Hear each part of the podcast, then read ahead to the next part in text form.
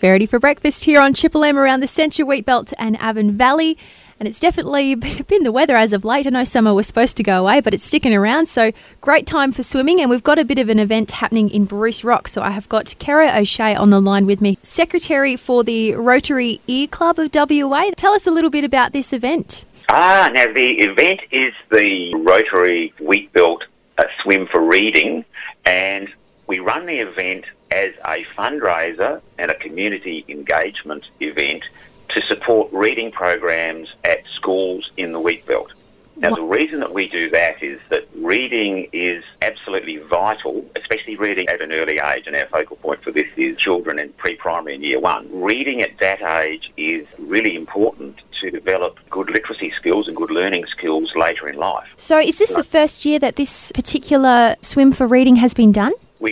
For four years now. It's had other names prior to this, but then we thought about it and said, well, hey, literacy is the province of educational specialists and teachers and the like. But again, what we want people to do is to, to love reading, to encourage people to read, to encourage them to get their kids to read. So we've changed the focus to a love of reading and changed the name of the project. Wonderful. And so the funds that are going to be raised on the day, will they sort of filter straight through to schools or what kind of uh, reading programs hoping to be created from it?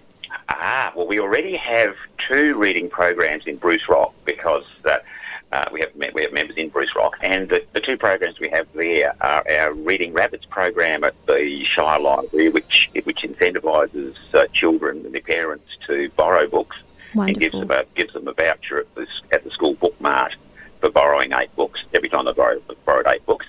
And we have a program called Reading for Life at Bruce Rock District High School, where the children are rewarded for achieving 150 nights reading. This is the pre-primaries in year one, uh, and they get a $10 voucher for that. So at the other schools where we don't have those programs in place, what we have running there is a an incentive for them to fundraise and put that back into their own reading programs. So we're supporting three schools this year, Rock, Quairading and Narembeen, and we're certainly looking to uh, to grow the program in future because we're quite serious about wanting to encourage reading right across the belt. The actual event, the swim itself, is it a competition is, or, or is it just sort of a, a, fun sort of come and have a bit of a swim day at the pool? The idea with, with the swim is to encourage people to, uh, and it's mainly young people, but it does include some parents and others as well, to come along and, and swim several laps in, my initial calculations years ago, I thought they might come and swim 20 laps. And well, last year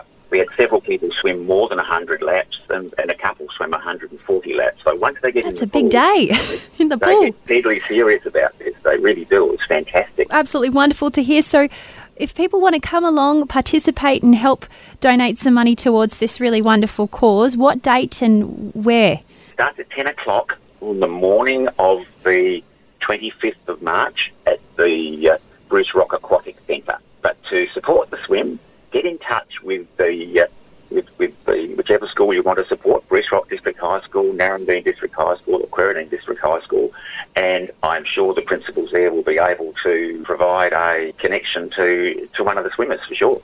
Beautiful. Kero, thank you so much for a couple minutes of your time this morning and giving us some details on what the swim's all about and, and where it will be going to. And I hope that we get a really good turnout. Fantastic. Thank you, Verity.